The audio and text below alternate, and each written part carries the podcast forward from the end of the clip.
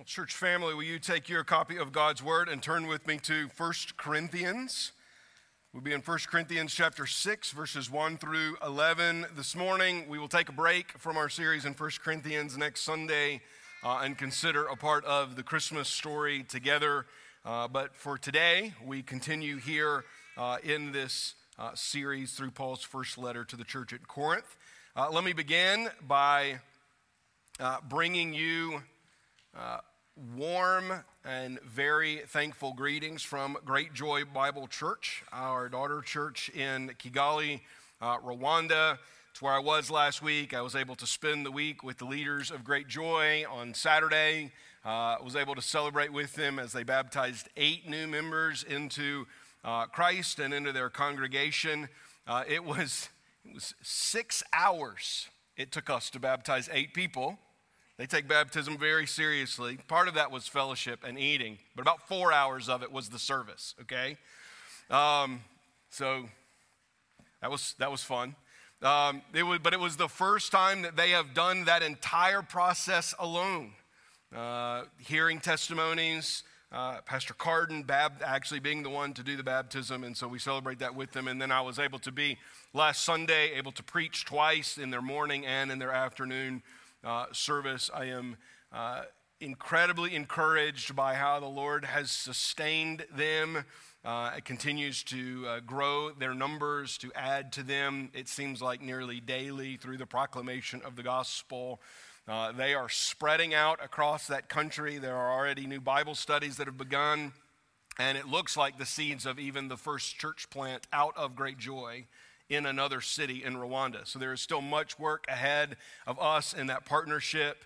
Uh, and one of the things I was looking for this last week in Rwanda was how will we continue this partnership in years to come? And the Lord seemingly has answered that for us. Uh, and so the logistics look like they will be in place for us to send multiple teams next year to continue our partnership with Great Joy, to continue to train them, but not only to train them, but to work alongside of them in gospel proclamation and disciple making uh, there in that country. So you continue to pray for uh, our partners and just know how much they love you, even though most of you they have never met, how grateful they are to you, uh, to our congregation for supporting them in their gospel work there in uh, Kigali. I invite you to stand with me now as we honor the reading of God's word. We're going to start in verse 1 of 1 Corinthians chapter 6, consider down through verse 11 this morning. This is the word of the Lord. When one of you has a grievance against another, does he dare go to law before the unrighteous instead of the saints? Or do you not know that the saints will judge the world? And if the world is to be judged by you, are you incompetent to try trivial cases? Do you not know that we are to judge angels? How much more then matters pertaining to this life? So, if you have such cases, why do you lay them before those who have no standing in the church? I say this to your shame. Can it be that there is no one among you wise enough to settle a dispute between the brothers? But brothers go to law against brothers, and that before unbelievers. To have lawsuits at all with one another is already a defeat for you. Why not rather suffer wrong? Why not rather be defrauded? But you yourselves wrong and defraud even your own brothers. Or do you not know that the unrighteous will not inherit the kingdom of God? Do not be deceived. Neither the sexually immoral, nor idolaters, nor adulterers, nor men who practice homosexuality, nor thieves, nor the greedy, nor drunkards, nor revilers, nor swindlers will inherit the kingdom of God. And such were some of you, but you were washed, you were sanctified, you were justified in the name of the Lord Jesus Christ and by the Spirit of our God. Let's pray together. Father, we thank you this morning for the gathered body of saints that is Nansemond River Baptist Church. I'd like to begin our time here in your word just by praying for our partners, the gathered body of saints that is Great Joy Bible Church in Kigali, Rwanda, seemingly a world away. But, brothers and sisters, who we are united with, not only in Christ, the bond of peace, but we are united with in common cause to see that city and that country bow the knee to Christ, to hear the gospel and believe. Thank you, God, for the work that you continue to do through them. Thank you for allowing us to be a part of such a great work of the gospel. God, it is the gospel of which we have sung this morning, and it is the gospel that unifies us together, and it is the gospel of Jesus with which we can stand knowing that we, like this text said, have been washed and sanctified and justified that it is our Lord Jesus Christ and by the Spirit of our God that we are right with you and that we are one together. Help us now as we come to your word, which encourages us to act as one, to settle our conflicts as one, as those who have been redeemed by the blood of Jesus, we pray. In Christ's name, amen. You may be seated. Church family, our sermon this morning is entitled Sanctified Conflict Resolution. My goal this morning isn't going to be to give you some steps towards resolving conflict within your home or your circles of influence, but to think about why the church those who have been, as Paul ends this section, washed and sanctified and justified, should solve our problems differently than the world does. We live in a lawsuit happy culture. I was shocked by this statistic, so much so that I had to look it up in multiple places to see if it was actually true. This year, an estimated 40 million lawsuits will be filed in the United States. 40 million this year alone. And to the best that I could tell, that, that's not criminal proceedings. Criminal proceedings add maybe another 60 million on top of that. Can you I, I can't even hardly wrap my mind around that statistic. Maybe you can look into it a little further and tell me how that's even possible, but that statistic is cited in multiple places. Now, some of you know this because I think I've talked about it before. My undergraduate degree, which seems uh, like a lifetime ago at this point, was in American government and law. I, at that point in my life, uh, was already desiring to serve the church in a pastoral role, but I needed to get an undergraduate degree in something, and so I went to a state uh, university and majored in political science and uh, with a concentration in the law. I thought it was interesting. It was something I do. The, the college didn't have that. Uh, department didn't have an attendance policy and didn't require foreign languages, so it was even better. And one of the classes that I took during that time was uh, a class called uh, The American Judicial Process. And part of that class required, a good substantial part of that class, required us to go to court. And so our entire class, which was only about eight or ten of us, uh, would, would meet at least one or two days a week for the whole semester in, in court. We would, our professor would meet us at the federal court, which was uh, not all that far away. We, we went to the state court, we went to local courts, we just would sit and watch. And then sometimes the judges would, would you know, meet us during lunch, we would interview, or we would talk to the attorneys.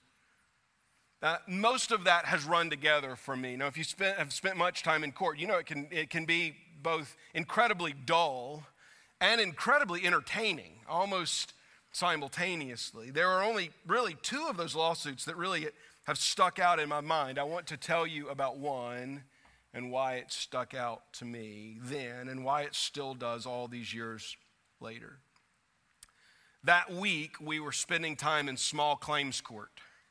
Small claims court is where you go when you have a, a minor beef with someone. And small claims court is, is not as formal as regular court. There is no jury, there's usually not even attorneys. Most of the time, it's kind of what you would see on TV with the people's court, although that's somewhat dramatized, right? It's a judge sitting down with two parties trying to settle a dispute, and the judge would then render a verdict. And we spent really that whole week in small claims court just watching one case after another. And I only remember one because it was one member of a church suing another. And it, it gets worse. It, it was the ex wife of the worship leader of the church suing his new girlfriend both of which were members of the church. And they had gotten into a fight in the building, and one had broken the other's glasses. And they had gone to small claims court over the amount of money that those glasses cost. I remember watching that trial take place. It did not last more than maybe 30 minutes or so. And ultimately, the one who broke the other's glasses had to pay for them. But far worse damage was done over the course of that maybe half hour trial. After the case was over, my class went into a little meeting room and we had watched several court cases happen at that point. And we went in there to discuss with our professor and maybe the judge or an attorney, I don't remember. But I can remember distinctly sitting in that room. I am I, I am fairly positive, full of lost people. Listening to them discuss a case where one Christian was suing at least one person who named who claimed the name of Christ was suing another person who claimed the name of Christ and listening to how that affected how those students viewed Christianity. For me, that case was a stark illustration of what Paul is saying in 1 Corinthians chapter 6. That conflicts within the church should be governed by our new life in Christ. How dare we, as people who claim to be brothers and sisters in the Lord, go to pagan courts to solve our problems? Well, they were doing it in the first century, at least in Corinth, they were, because it was one of the issues that had been reported back to Paul and that he was seeking to address. And it still happens today. I don't know how many of those 40 million lawsuits that will be filed in the United States this year are amongst Christians, but I am quite certain that some of them are. Now, before we get into the exposition of the text, can, can I just make something abundantly clear? Because I don't want you to hear me say something that I am not saying and something that the text is not saying. There is a difference between civil and criminal matters. And we're going to see in a little while from Romans chapter 13 that, that God has entrusted the state with the sword in criminal matters. Paul is not instructing the church to deal with matters of criminality. So let me just say clearly, I've said this before from this pulpit, and if the Lord gives me more years serving as pastor here, I will likely say it again. If you come here seeking to harm others, we will report you to the police and we will not feel bad about it. That the state, the police, have investigative authority from God, and that the government has the authority to punish those who have committed crimes, and we will not stand in their way just because you're a church member. Paul is addressing, this text is addressing civil matters, disputes. He calls it in verse 1 grievances. This is where we have we have harmed one another not in a criminal way, but that we have harmed one another in what we would call in our court system a civil way or in a civil manner. And it is that which we will consider this morning. Number one, rightly handling conflict within the church is an indication of the maturity of the church. So much of our series in 1 Corinthians has dealt with what does it mean to actually live and function as a part of a healthy church, a church that obeys the scripture, a church that has both yes mature, more mature and less mature Christians working together for the common cause of discipleship within the church, unified together. Unity was Paul's primary focus of chapters 1 through 4. And one of the things seemingly causing disunity within the church was not that there were conflicts amongst them, but how they were dealing with them. And so now that we've gotten to this section of Paul's letter that gives them instructions of how to deal with some of the actual issues that they are facing, like we saw in 1 Corinthians 5, uh, church discipline, like we're going to see later, sexual immorality, marriage, the Lord's Supper, all of these things that they were doing wrong. Here he addresses lawsuits uh, among one another and, and, and how the church, how a local church goes about handling conflict, even significant conflict between members in the church, is an indication of our maturity when everybody's getting along, when everybody's on the same page, when everybody's agreeing, when nobody feels defrauded, when nobody feels taken advantage of, when nobody feels like they've done wrong, it's pretty easy to show up at church every week. It, it, it's pretty easy for us to, to, to, to present ourselves as unified in those cases. But what happens when we feel wronged by a brother and sister in Christ? What, what happens when, when we feel as if they, they, they've, they've done us wrong to the point that, that our culture would say, well, you should sue them? That's, that's what was happening here. And Paul says the way that you handle this says a lot about who you are as a church. Let's look at some of these verses together. Starting in verse 1 When one of you has a grievance against another, and he asks this question Does he dare go to the law before the unrighteous instead of the saints?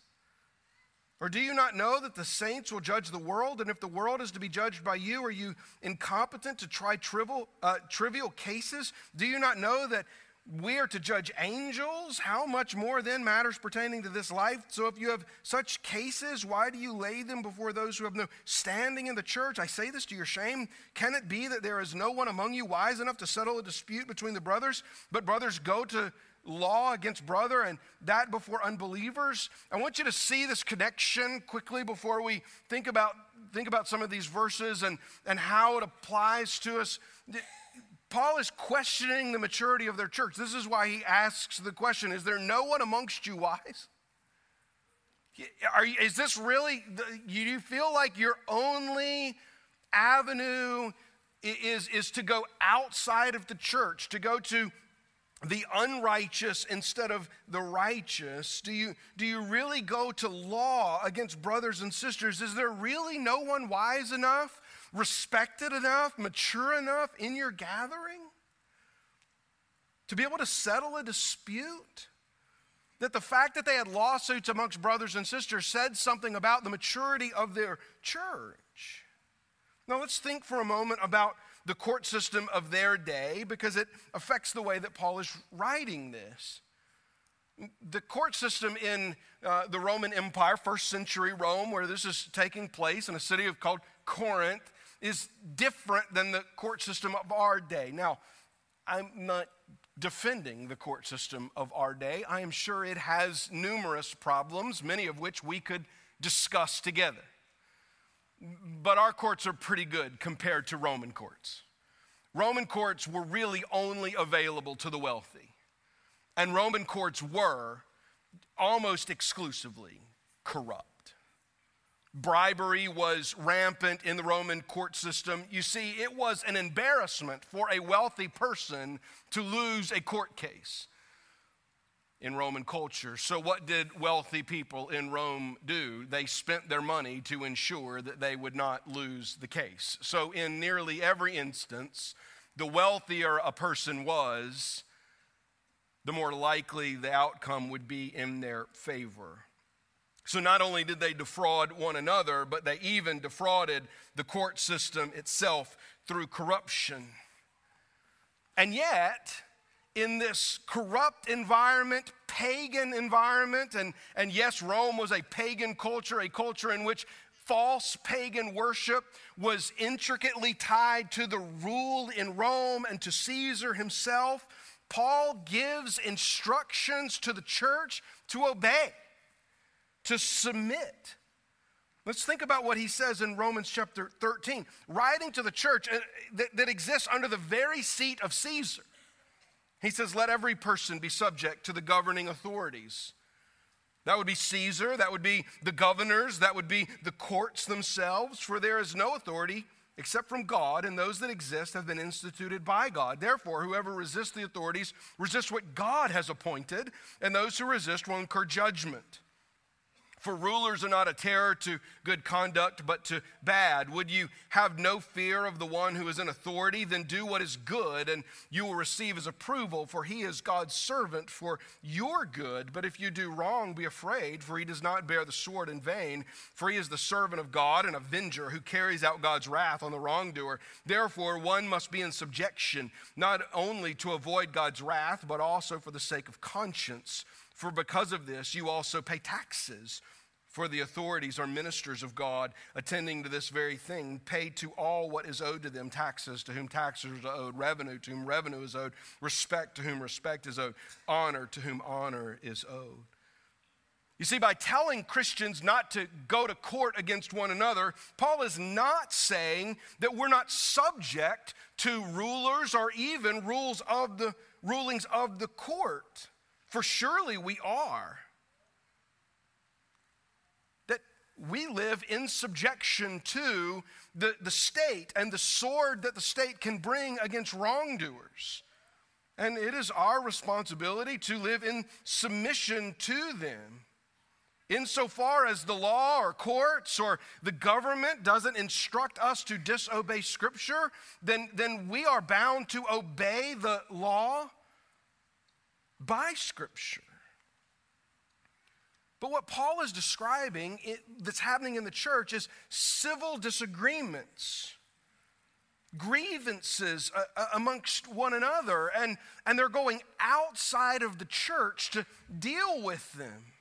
So he's not saying that somehow Christians are outside of the law. I just wanted to make that clear from Romans 13. We are certainly subject to rulers and authorities in this world including the courts of our day.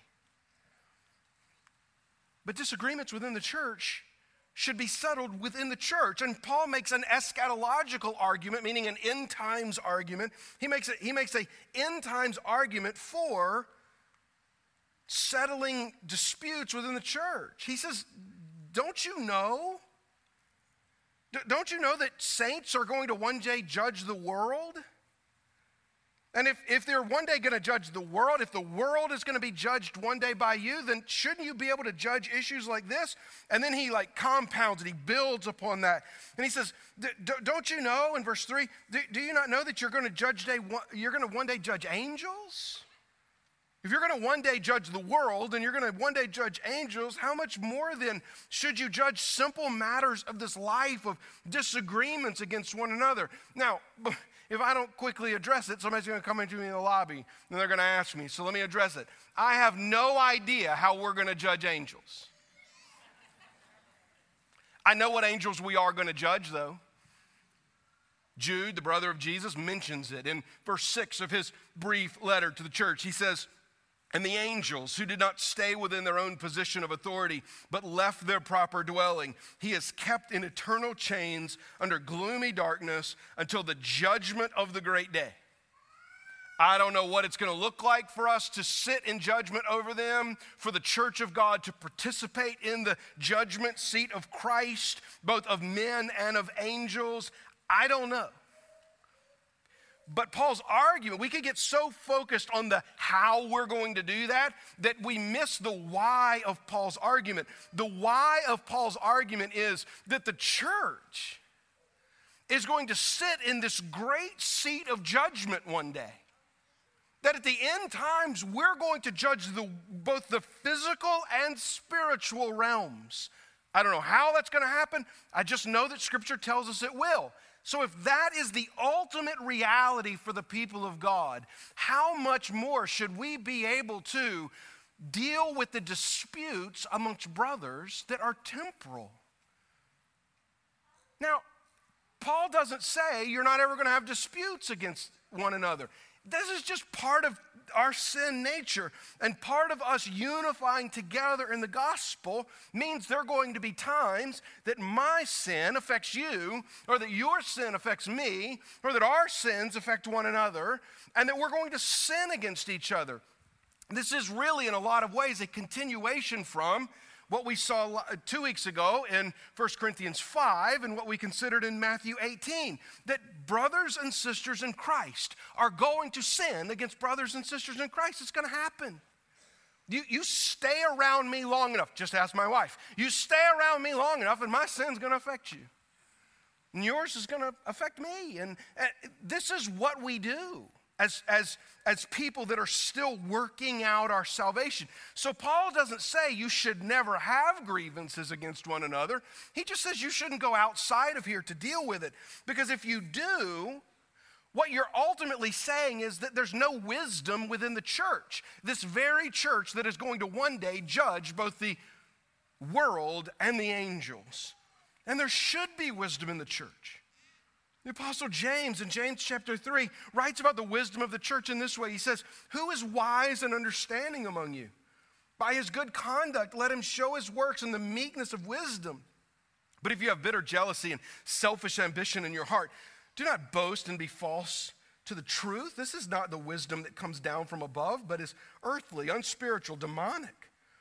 For where jealousy and selfish ambition exist, there will be disorder and every vile practice, but the wisdom from above is first pure, then peaceable, gentle, open to reason, full of mercy and good fruits, impartial and sincere, and a harvest of righteousness and sown in peace by those who make peace. James is describing for us the kind of people that should exist in the church that are well respected, that have a wisdom not of this world, but a wisdom of Christ, that are able to be peacemakers between brothers and sisters. Now, I can preach this sermon. I'm preaching a text here but I'm preaching it as the pastor of as a pastor of Nansemond River Baptist Church. And here's what I'm in, incredibly grateful for: that there are wise men and women in this room who can help you settle disputes, who you could go to and say, I, I'm having a struggle with a brother. Could, could, could, you, could you help me? I'm having a struggle with another sister. Could, could you mediate this and, and bring your godly, mature wisdom into this situation and help us to be restored to one another? A healthy church should have wise people who can settle disputes and a manner consistent with godly wisdom. Think about what Paul has already addressed in previous chapters. He's gone to great lengths to show that the wisdom of the world is actually foolishness. And that, that true wisdom is wisdom that comes when we understand and believe the gospel of Jesus and it turns the world on its head. So, church, why would we go to fools? To settle disputes amongst those who are supposed to be wise. It says a lot about our church if we have people who are able to settle disputes and that we are willing to listen to them. Number two, willingly suffering wrong for the sake of the gospel is an indication of the maturity of a believer. Look at verses 7 and 8. To have lawsuits at all with one another is already a defeat for you. Why not rather suffer wrong? Why not rather be defrauded? But you yourself wrong and defraud even your own brothers. Verses 7 and 8 here of 1 Corinthians chapter 6 may be some of the most difficult in all of the New Testament. Not to understand, as they are exceedingly straightforward, but difficult to actually practice when we are the person who has been wronged. Now, Paul's not defending the person who is doing the wrong. in, in truth, he is going to cast condemnation on them as well. This is why he ends verse 8.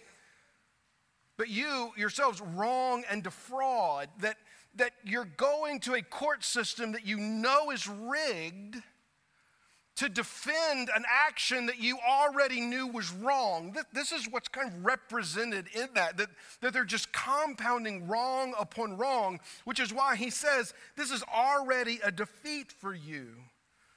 But when we think about this in context of maturity of believers, the, the question is what, is our spirit really like when we are wronged? Are we influenced by the world, by our sue happy culture? That when we're wronged, our first instinct is, well, I'm going to sue them.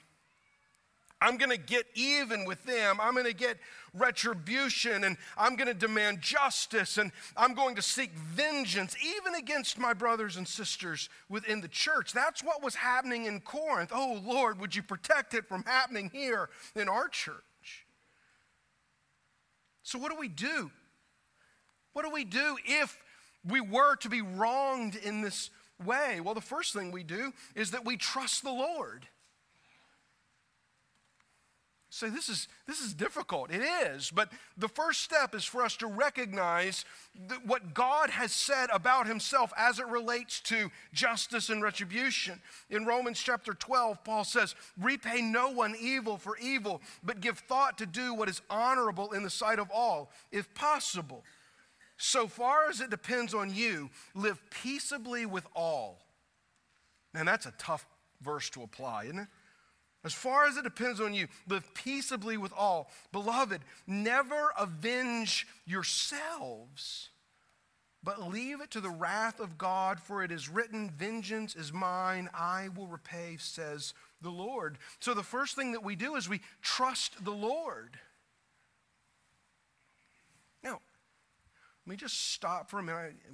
I'm trying to bring clarity into this, you know, a 21st century reality of this for us. So I've already compared the difference between criminal and civil. Let me, let me say something else here. Paul is not forbidding that Christians ever go to court. He's, he's not forbidding Christians ever seek justice within the justice system. That we're specifically talking about what's happening amongst Christians, and I think a good argument can be made that we're specifically talking about what's happening amongst Christians within a membership of a local church. But we still have to weigh, even outside of that, if we are seeking to right some kind of wrong vengefully. And so, this would be my counsel. If you were to ever come to me and say, I'm having this issue, should I go to court? The question is a question of your heart. Are you seeking vengeance? Are, you seeking to repay evil for evil?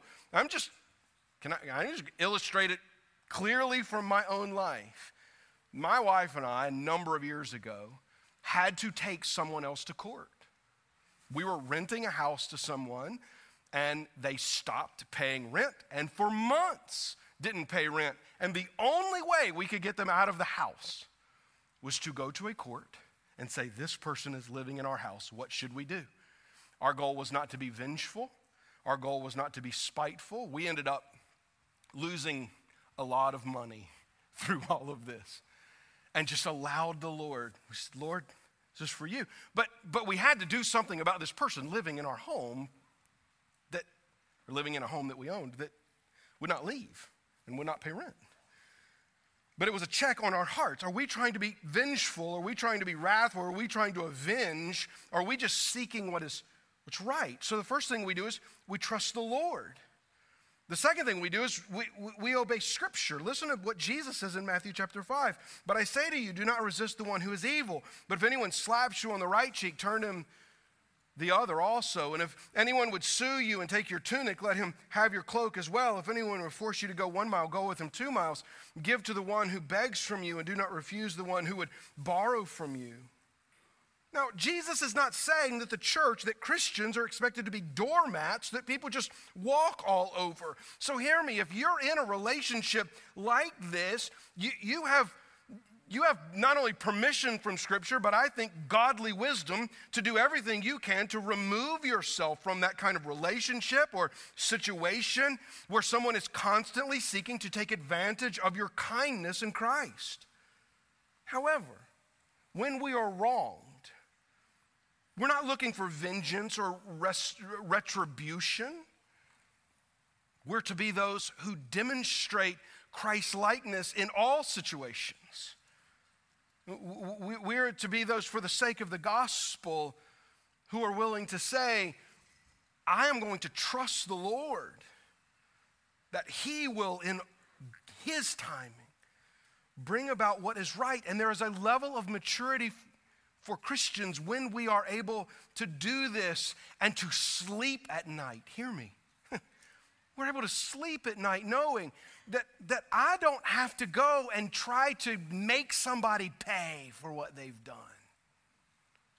That I can trust the Lord and knowing that He will bring good out of everything in His timing. Number three, radically transformed believers move away from the flesh and towards maturity in Christ. You may wonder when we were reading the text at the beginning, what in the world verses 9, 10, and 11 have to do with verses 1 through 8? Well, they are connected, which is why Paul begins this new paragraph by saying, Or do you not know? So he's talking about who you once were and who you now are and how that should affect how you relate to one another. And he says, Or do you not know that the unrighteous will not inherit the kingdom of God? Then he lists 10 sins. There's only nine mentioned here. It's because one is combined, and I'll show you in a moment. Do, you, do not be deceived, neither the sexually immoral, nor idolaters, nor adulterers, nor men who practice homosexuality, nor thieves, nor the greedy, nor drunkards, nor revilers, nor swindlers will inherit the kingdom of God.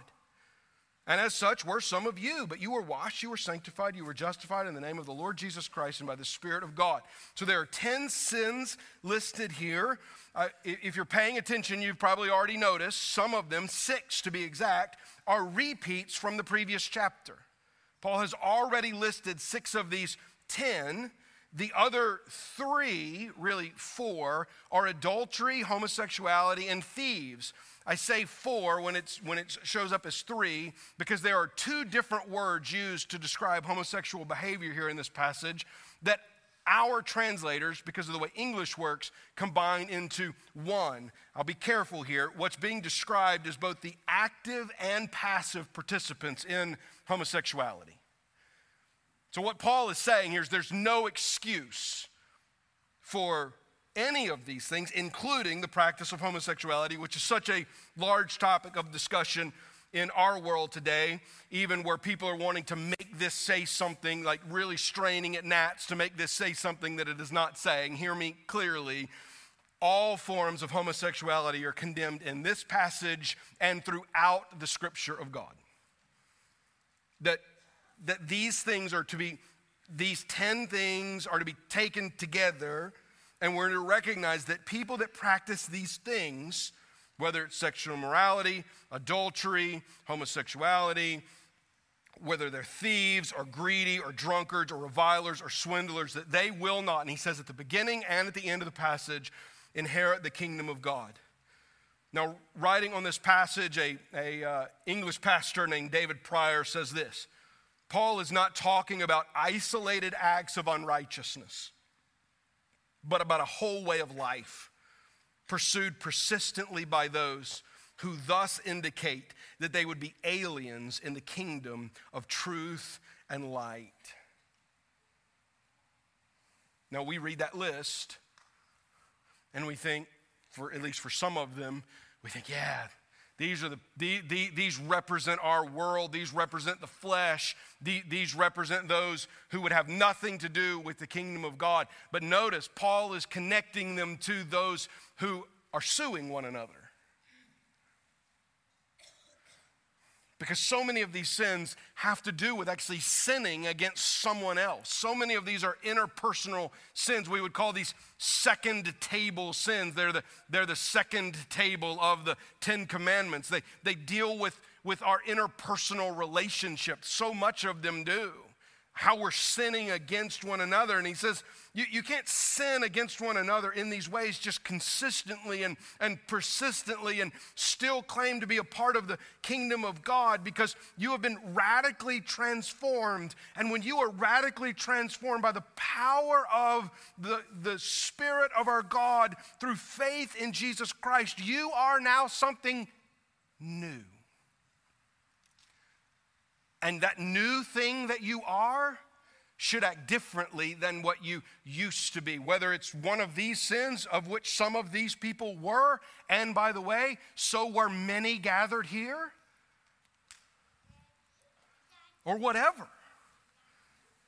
Whoever, however you were defined before your life in Christ, you are now something new, which is why Paul says in 2 Corinthians 5 For now on, therefore, we regard no one according to the flesh, even though we once were regarded Christ according to the flesh, we regard him thus no longer. Therefore, if anyone is in Christ, he is a new creation.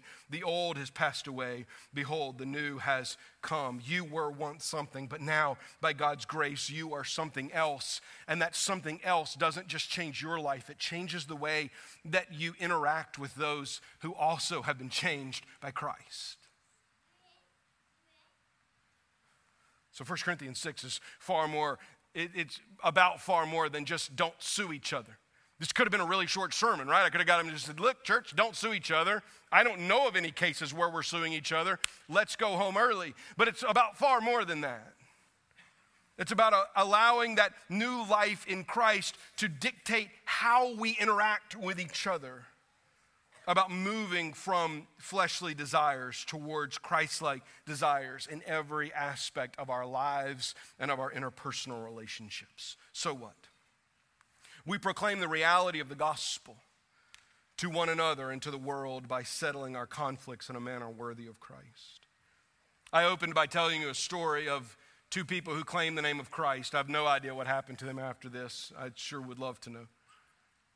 But I can tell you this they did a disservice to the gospel that day.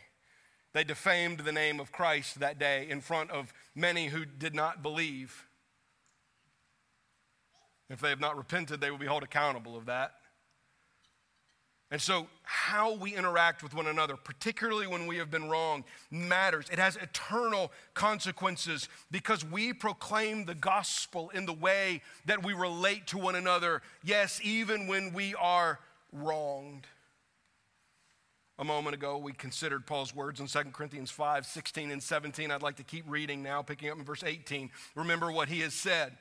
You are a new creation. The old has passed away, the new has come. He continues, All this is from God, who through Christ reconciled us to himself and gave us the ministry of reconciliation. That is, in Christ, God was reconciling the world to himself, not counting their trespasses against them. So, all those things he listed in 1 Corinthians 6, and entrusting to us the message of reconciliation. Therefore, we are ambassadors for Christ, God making his appeal through us.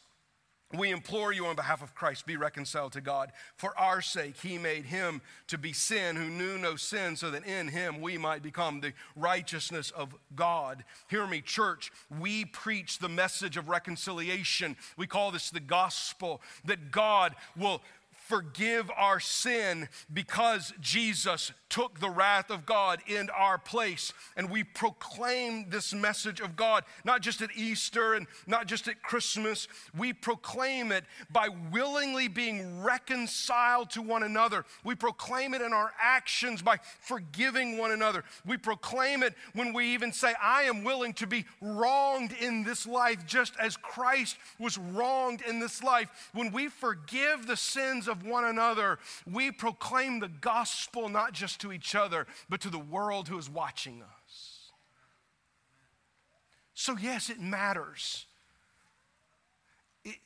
it doesn't just matter that we don't sue each other. It matters how we talk to each other. It matters how we love each other. It matters how we encourage one another. It matters how we forgive one another. It matters how we bear the wrongs of one another. It matters how we bear the struggles of one another because we are reconciled together because together we have been reconciled to God and then He has entrusted to us a message of reconciliation.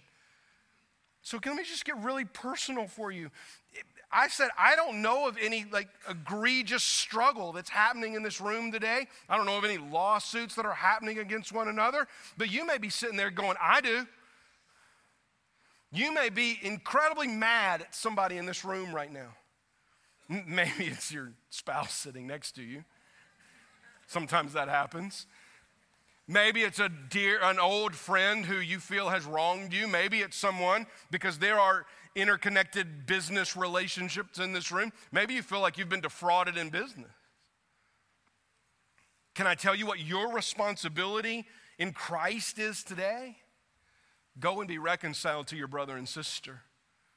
Tonight, we're going to gather again, and we're, we're going to, one of the things we're going to do is we're going to receive the Lord's Supper, and there's specific instructions in Scripture to be reconciled to our brothers and sisters before we come to the table. So you have a whole afternoon to do it.